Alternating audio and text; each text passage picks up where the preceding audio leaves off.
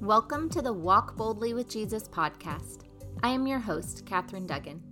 I created this podcast to inspire you to walk boldly in your Christian faith. Each weekday, I will talk about Scripture and how these verses can relate to your everyday life. Spending time each day with the Word of God is a great way to fortify your faith. I'm so glad to have you along on this journey. Let's get started.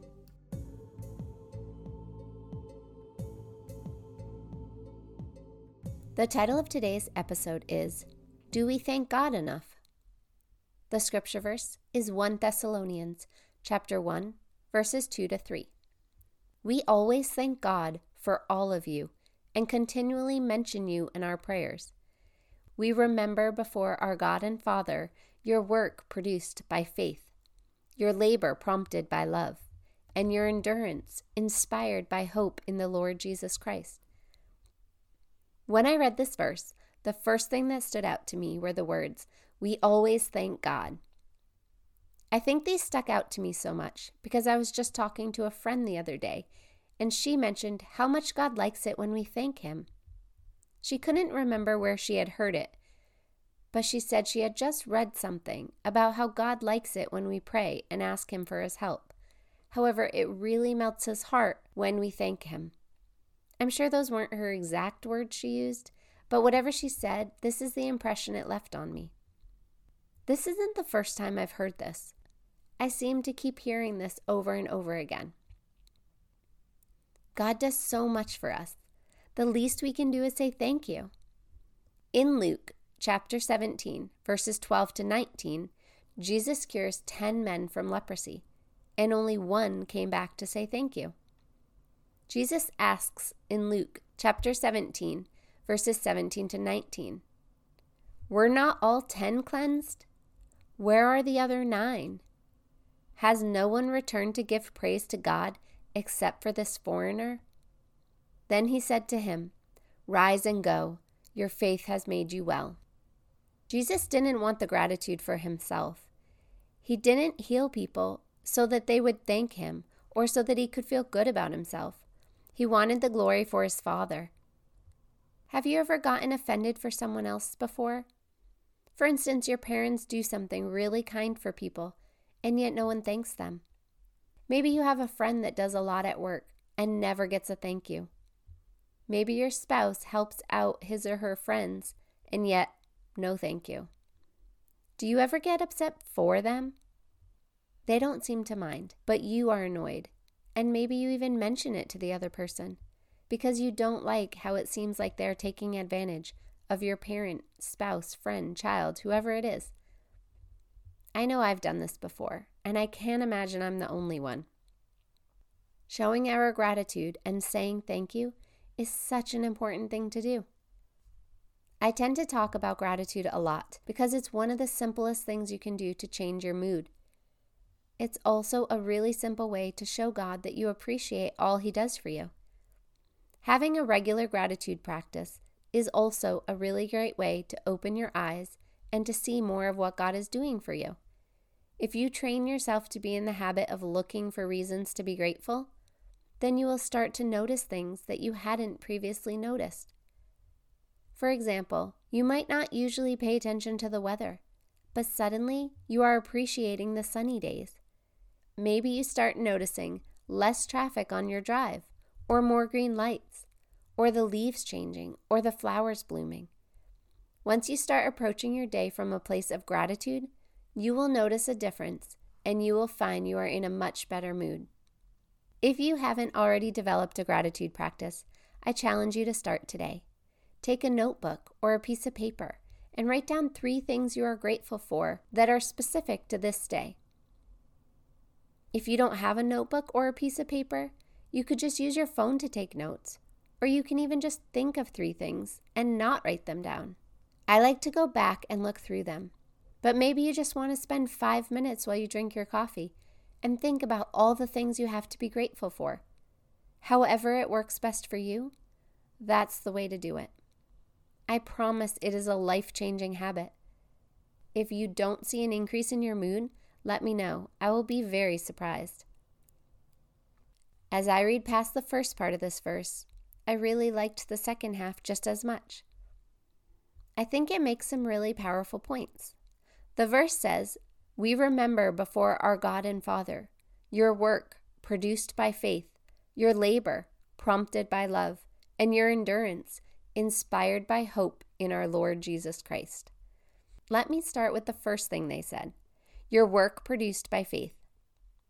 This is what they mean when they talk about faith in action. Their faith produced work.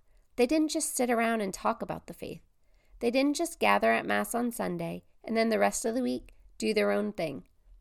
They put their faith into action and produced work. There are plenty of people that can talk the talk. However, the Thessalonians were also walking the walk.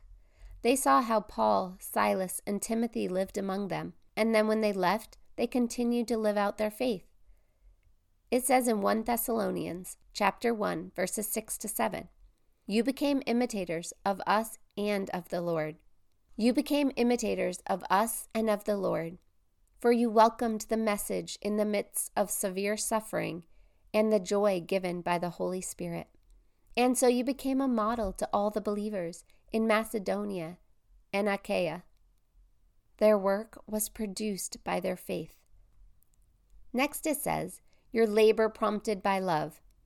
They weren't laboring in vain. They weren't begrudgingly doing the work that God set them out to do. Their work came from a place of love. I think this is beautiful. When is the last time that your work was prompted by love? It is sometimes, I think. For instance, when I'm making dinner for my family and I'm excited because I know it is something they will really like, I know this is prompted by love because I'm joyful when I'm making it. I'm not complaining. I'm in a good mood. I probably have worship music on or some podcast or audiobook and I'm in the zone. I can also tell when my labor is not prompted by love, when I'm grumpy, when I'm complaining, when I'm maybe even resentful that I have to do it. I am probably not listening to worship music or anything, and I'm just talking to myself under my breath. Do you know what I mean? Can you see the difference in these two states of minds? Can you picture yourself in each state? I wonder what we could do to try and remain in the first state more often than the second. Maybe gratitude would help. Maybe just reminding ourselves that we can choose to labor out of a place of love. I don't know what the solution is, but I do know that the first part of solving a problem is to know that you have a problem. Now that we know that we aren't always laboring out of a place of love, we can notice it and try and change it. The third thing the Thessalonians were praised for is their endurance inspired hope in our Lord Jesus Christ. In 1 Thessalonians chapter 1 verses 8 to 10 it says, "The Lord's message rang out from you, not only in Macedonia and Achaia, your faith in God has become known everywhere. Therefore we do not need to say anything about it, for they themselves report what kind of reception you gave us." They tell how you turned to God from idols, to serve the living and true God, and to wait for his Son from heaven, whom he raised from the dead, Jesus who rescues us from the coming wrath. They had the endurance to wait for the coming of Jesus because of their hope that he would come. The Thessalonians were able to turn from their idols and to serve the one true God. This couldn't have been easy for them Many of them probably worshiped these idols ever since they were children. So, what gave them the power to turn away from these idols and serve the Lord? The Holy Spirit did. The Holy Spirit is very powerful, and if you decide you want something, even if it's really hard, the Holy Spirit will help you.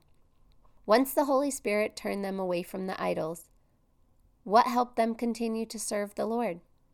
Yep, you guessed it their endurance inspired by hope in our Lord. We all have various levels of endurance. Our endurance is important because it helps us to do the things that are hard for us. For instance, if I wanted to run a marathon, I would need to have a lot of endurance to do it. It would be what keeps me going. My endurance for that would be based on my ability to run, or to complete things I start, or my dedication to completing a goal. However, this is not the same endurance that the Thessalonians had. Their endurance was not based on a belief on their own abilities. Their endurance was based on their hope in our Lord Jesus. That is an unending faith and endurance. They were able to get through the hard times knowing that Jesus was with them and that he would be coming again. We know that they were suffering because the verse above said, You welcomed the message in the midst of severe suffering. We don't know what the suffering was, but we know that they were suffering, and yet they were able to welcome the message of the gospel and put their faith into action. I wonder if we can do that. I wonder if we can live our lives in a way that someone would say this to us one day. We remember before our God and Father your work produced by faith, your labor prompted by love, and your endurance inspired by hope in our Lord Jesus Christ. Dear Heavenly Father, I ask you to bless all those listening to this episode today. Lord, we ask you to be with us, and we ask you to help us in our quest to thank you more. Help us to be more grateful throughout the day. Help us to be more mindful and to notice all the ways you help us throughout the day. We love you so much, and we know that you do so much for us. We are so very grateful, and we are sorry that we don't say it more often. Lord, we ask you to help us be more like the Thessalonians. Help us to have faith that is fruitful and based on action, not just words. Help our labor to be prompted by love and our endurance to be inspired by hope. Lord, you are amazing. You do so much for us every single day. We are so lucky to have you as our Heavenly Father. We are so grateful, and we ask all of this in accordance with your will and in Jesus' holy name. Amen. Thank you so much for joining me on this journey to walk boldly with Jesus.